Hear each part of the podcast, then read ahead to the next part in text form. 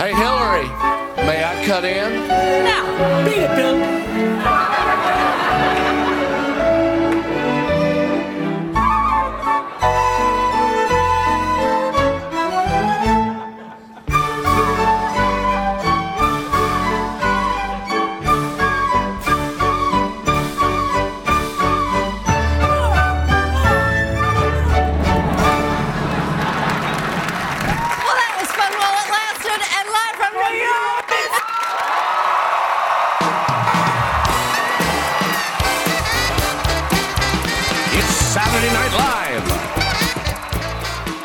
Welcome to the Saturday Night Live After Party. We're a brand new independent podcast and we're covering Saturday Night Live and all things comedy. I'm John Murray, and along with my guests, I'll be breaking down each new episode of Saturday Night Live, starting with season forty-two this fall. Now, our podcast doesn't officially kick off until September, but over the last few months, we've been recording a bunch of test podcasts, trial runs, just to work out the kinks in the show's format.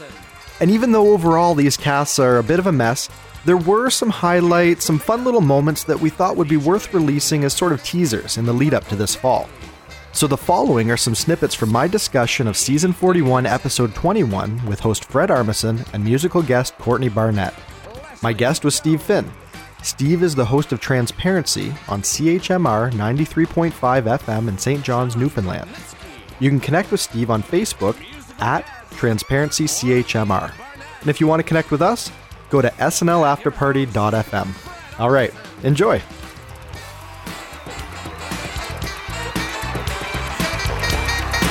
Ladies and gentlemen, Fred Armisen. Now that it's all over but the crying, they can reflect back on the campaign and have a little bit of fun. And it culminates in a dance that breaks the fourth wall. They dance off the stage. They have Uh, some fun interchanges, and then she forces him into an elevator, pushes the button, and Bernie Sanders has officially left the building. Since I was seeing the show live, I can't be objective. Yeah, totally.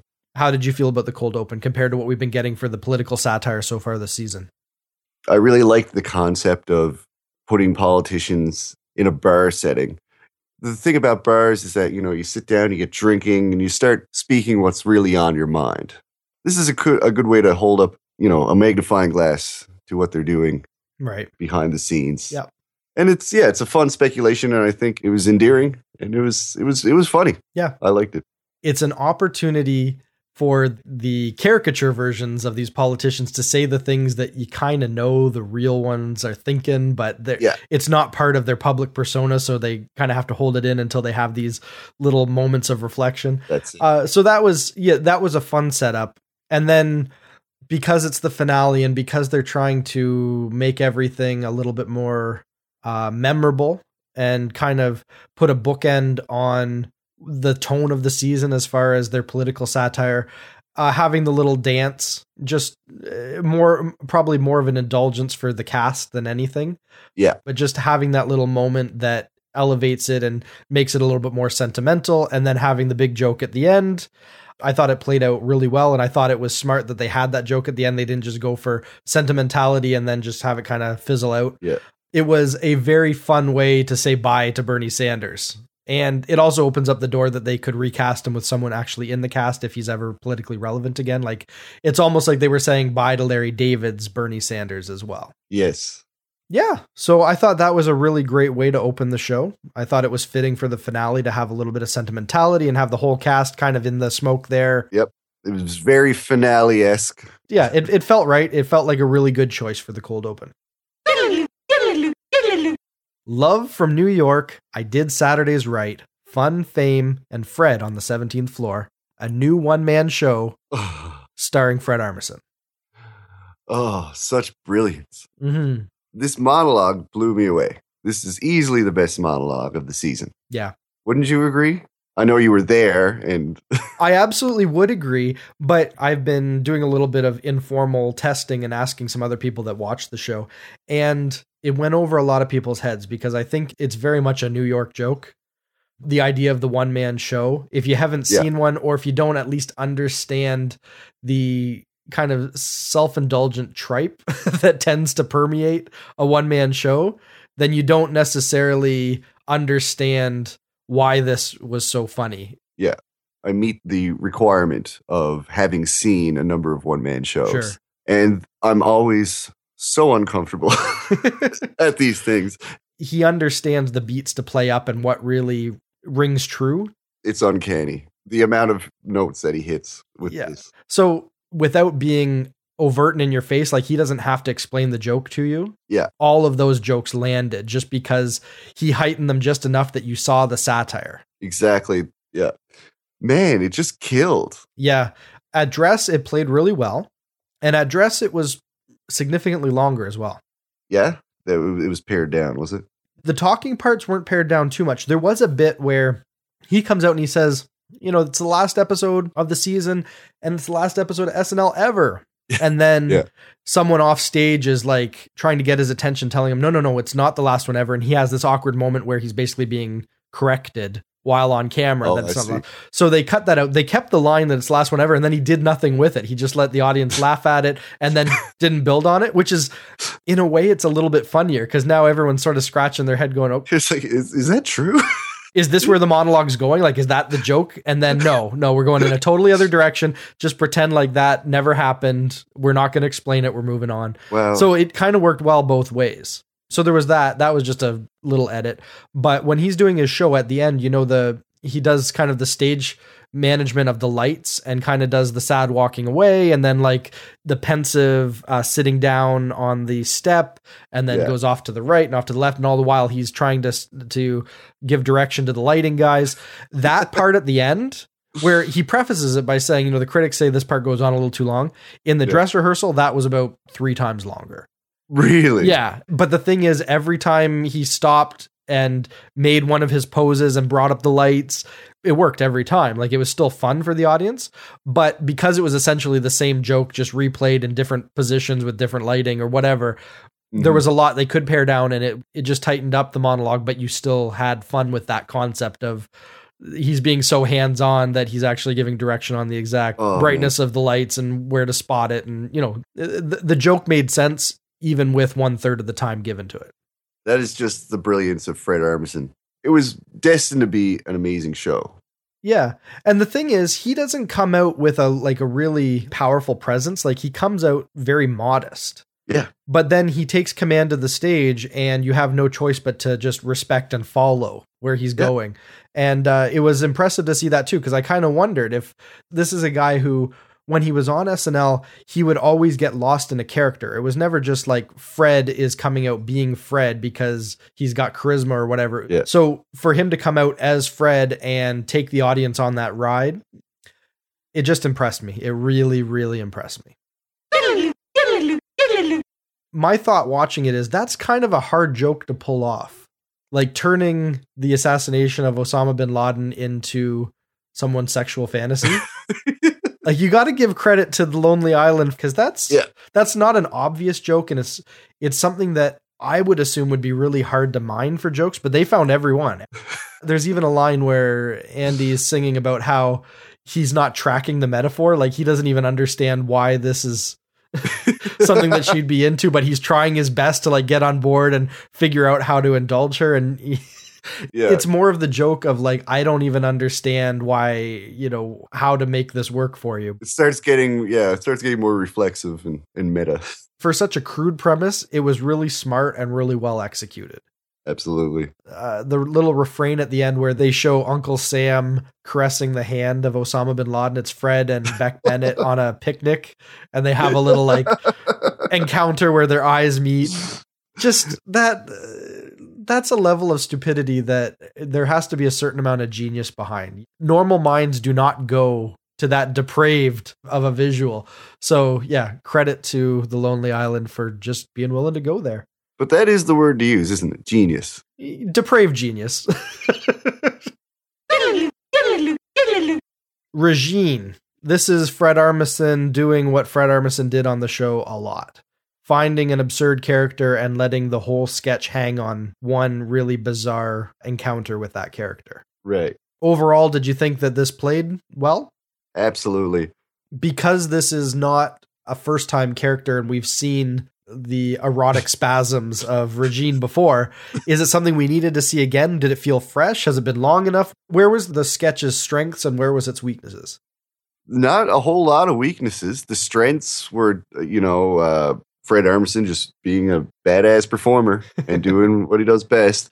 Even making Vanessa Bayer break, of mm-hmm. all people, like one of the most stone-faced cast members we've got on the show right yeah, now. She does not break often. Yeah. Fun fact, little inside baseball, she did not break during dress. She did not. Okay. Nobody broke during dress. In fact, the whole guacamole foot thing didn't happen. That was all Sudeikis just ad-libbing that, like when he like eats the nacho. I had a feeling it was ad-libbed. Between dress and the live show, he managed to loosen himself up a little bit. Yeah. He came out seeming a lot more comfortable to go off script and just kind of be loose with the material. And I think it was because Sudeikis went off script there and pulled the sketch down into, okay, we're just going to have fun with this and it's already kind of a mess, so let's just yeah. roll with it.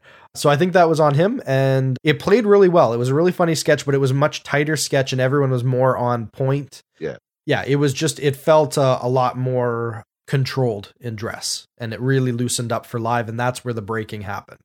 Gotcha. Yeah. I mean, I've heard that Jason Sudeikis is known for being unpredictable and uh, not doing things the same way twice. Yeah, and I think it's because he had the opportunity. Like, Fred's foot went in the guacamole, and Jason Sudeikis, being a seasoned comedy pro, realizes, okay, we've got comedy gold here on Fred's foot. I can't just let that pass. I can't just... I have to lick this shoe. Yeah, for the sake of keeping the sketch together, I'm not going to pass up the opportunity to do something that the crowd's going to love. He knows how to work the crowd. He knows what's funny, and... he went off script and it worked. I don't think Lauren lets just anyone do that. In fact, he's fired people for going off script, but yeah. in this case, well, first off, Sudeikis comes back as a goodwill gesture. It's not like you can fire him, but it took the sketch in a fun direction and it was a win for everyone. We had talked previously about whether the show ever intentionally encourages breaking as a way to elevate a sketch.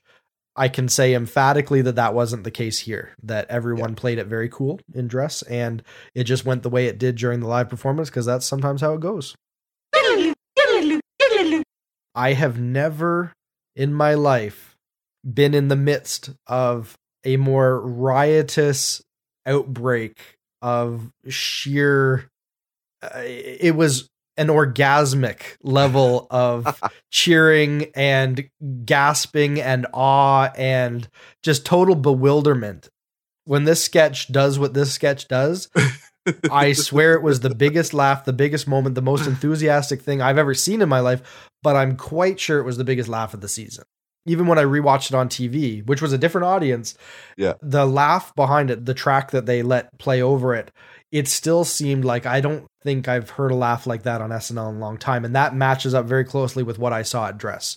This was a big, big deal for S N L. It was. This was a perfect recipe of shock humor, just done right. Done you know, flawlessly. Done flawlessly. I was watching this sketch and clearly, you know, an homage to Dead Poets Society. Right. So as they're playing out the familiar beats, you know, it was going on and it was continuing to be serious longer and longer. And I'm like, okay, we haven't even gotten the joke part yet. Yeah. We're still setting up. We see a little bit of wry satire. Like you can see that the characters are slightly heightened versions of what was in yeah. Dead Poets Society, but there was no joke yet. Like I was getting anxious, waiting. Yeah. It was like, okay, why are we watching Yeah. this? Where is this going? What's the joke? They had to let it build. They had to let it go on long enough as almost a like beat for beat retelling of the final scenes of Dead Poets Society for the joke to be as strong as it was. Cause it had to be something that you were waiting for, but you couldn't see coming. Yeah. You need that perfect collision of anticipation, but being totally bewildered and unaware of what's to come. I got to give credit to them for walking that line and editing it and producing it in such a way that they couldn't have made that joke stronger or land better. No. Yeah. The setup is you're at a prep school. There's a teacher who's being ousted for being a free spirit, a la Robin Williams in Dead Poets Society. And in this, That plays out almost exactly the same. Fred Armisen's the teacher that's being ousted, and Bobby is the authority figure who's trying to get the boys to read from the book. Beck Bennett, he's tasked with reading it, and he's just saying that the wording in the textbook is, you know, poetry is horrible and it's written by old men as punishment, and it's only for, you know, children and women and homosexuals. And it's just, it's like, there is a joke there, and yeah. you could almost assume that this is just going to be a satirical run through of Dead Poets Society, and they're just going to have those little subtle jokes. You kind of yeah. think that that's the height of the sketch. And then Pete Davidson, who previously stands up from his desk and you see the ceiling fan above him, and then he sits back down. So they already frame it and show you that there's no way that Pete Davidson can stand on his desk without encountering that ceiling fan. When all the boys start doing their act of rebellion and getting up on their desk, the last one to do it is Pete Davidson. He gets up, his head gets chopped off. Decapitated. And there is a insane amount of blood that just pours over everyone in the scene. The head gets thrown about, yeah, thrown around a bit. The head goes flying, and it's almost like a, a game of hot potato where people keep encountering the head, and then they throw it, and it gets chewed up in something else, like the fan at the side of the room. Finally, the headmaster throws it out the window, and it encounters a lawnmower, which then sprays an inordinate amount of blood back on the window. And it's just this uncontrollable bloodbath, all in the span of maybe fifteen seconds. And the horror on the boys' faces and the headmaster and Fred Armisen, it just works perfect, as nobody could have possibly seen this being the outcome, and they're just aghast yeah. at what just happened. So that's the whole joke. It's just seeing that play out and the over-the-top absurdity of all this blood just spraying everywhere in all directions uncontrollably, that you can't help but just be completely bowled over by. And I've heard that this is uh, something that Colin Jost has been working on for a while. Yeah, I heard that. Yeah, so anyone who's cold on Colin Jost or doesn't recognize the contributions he makes to the show, just know that he came up with the biggest laugh of the season, and that's pretty awesome. Yeah. And I wish I could like erase my memory yeah. of the sketch and see it again for the first time. It holds up because there are enough jokes in it that you still appreciate how well they produced and edited it. And then the, the ending little bit where Mister Bunting realizes, okay, well, there's no recovering from this. So uh, I'm, I'm just, I'm going to take off. You know, it gets very casual. Like yeah. you guys got my email, right? I'm just, I'm out of here. I, I'm not staying around for the fallout from this. yeah. Perfect way to end it. Yeah. Perfect. Yeah. The, this is as perfect a pre-tape as uh, we may ever see on S N L. All right. So we are at the last sketch of season forty-one. Single tear. It is the Harkin brothers. So there's no joke to this sketch other than just riffing on the idea of uh, like early seventies Southern rock, where it's just a hootenanny kind of scene. For sure. It was fun, but the sketch was not trying to be anything other than here's our cast from season forty-one dressed up, and we're just going to go out on kind of a sentimental note. Yeah. I just like to point out that this is a real performance. It was done live. The people you see on stage are the ones playing. That's Jason Sudeikis playing drums. Oh, no, no, no, no, no, no, no. What are you talking about? No. No, no, no, no, no. I'm sure some of the band from the live band was also playing. It was totally the house band. Jason Sudeikis drumming was not mic'd at all. It wasn't even mic'd. It wasn't even mic'd. Nothing that he was doing was coming through. And if you watch, you can see that his fills are all over the map. I think Jason Sudeikis knows how to play the drums in that he can hit the hi-hat on fours, right? Like he knows how to do basic four four time and mimic what it would look yeah. like to play a drum. But he was definitely not performing that song. Really? I'm. Now you could hear tambourines and stuff coming through. Like Maya Rudolph's was coming through because they had her mic'd for singing. Yeah. Because she had a verse in the song. So when she's playing the tambourine, you're getting that through her mic. But if you actually listen to that, she's playing some horrible tambourine. Same with Pete Davidson in the back. You can hear the off time, not really committed. Like it's a very flaccid tambourine. One of my pet peeves. Yeah, nothing worse than a flaccid tambourine. Commit to your tambourining. Yeah. If you got a tambourine in your hand, you got to know how to use it. Yeah. Anyways, so other than that coming through on the vocal mics, there was nothing about their instrumentation that was real to the performance. Okay. Who knows? Well, we can we can always go back and watch it, and we'll regroup on this and uh, yes. put it to bed later in a different cast. But you sufficiently made me feel stupid how wrong I was there. Now, a little bit of behind the scenes stuff. This sketch was much longer in dress. They originally had Sashir off on the side with the students, not in front of the band, because mm-hmm. they had two walls. They had like two opposing sets, one with the the students and one with the performers. And when she introduces them, the performers come out and sit down. So there's this whole big kind of unnecessary reveal of all like thirty members of the band. Right. And all of that's cut out. They restaged it. So she's standing in front of them and just introduces them while they're already seated. And that cuts like a minute out of the front of the sketch. And there was also like a bunch of other verses that I think they pared down too. Gotcha. But if you look at the show and look at how quickly the goodnights went and how quickly they cropped the credits, they were definitely running late on this. So probably a necessary edit. Thank you, Courtney Barnett, Larry David, Jason Sudeikis, Andy Samberg, Maya Rudolph, and Carrie Brownstein. Have a great summer.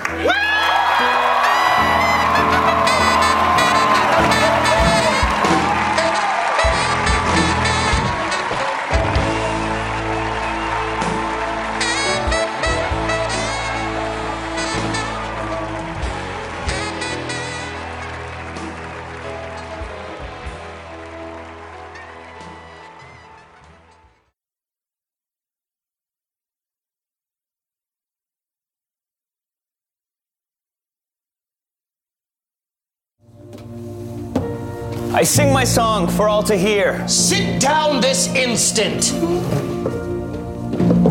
I sing my song for all to hear. I will have you both expelled if you do not sit down immediately. Mister Bunting, I sing please. my song for all to hear. I sing my song for all to hear. I sing my song...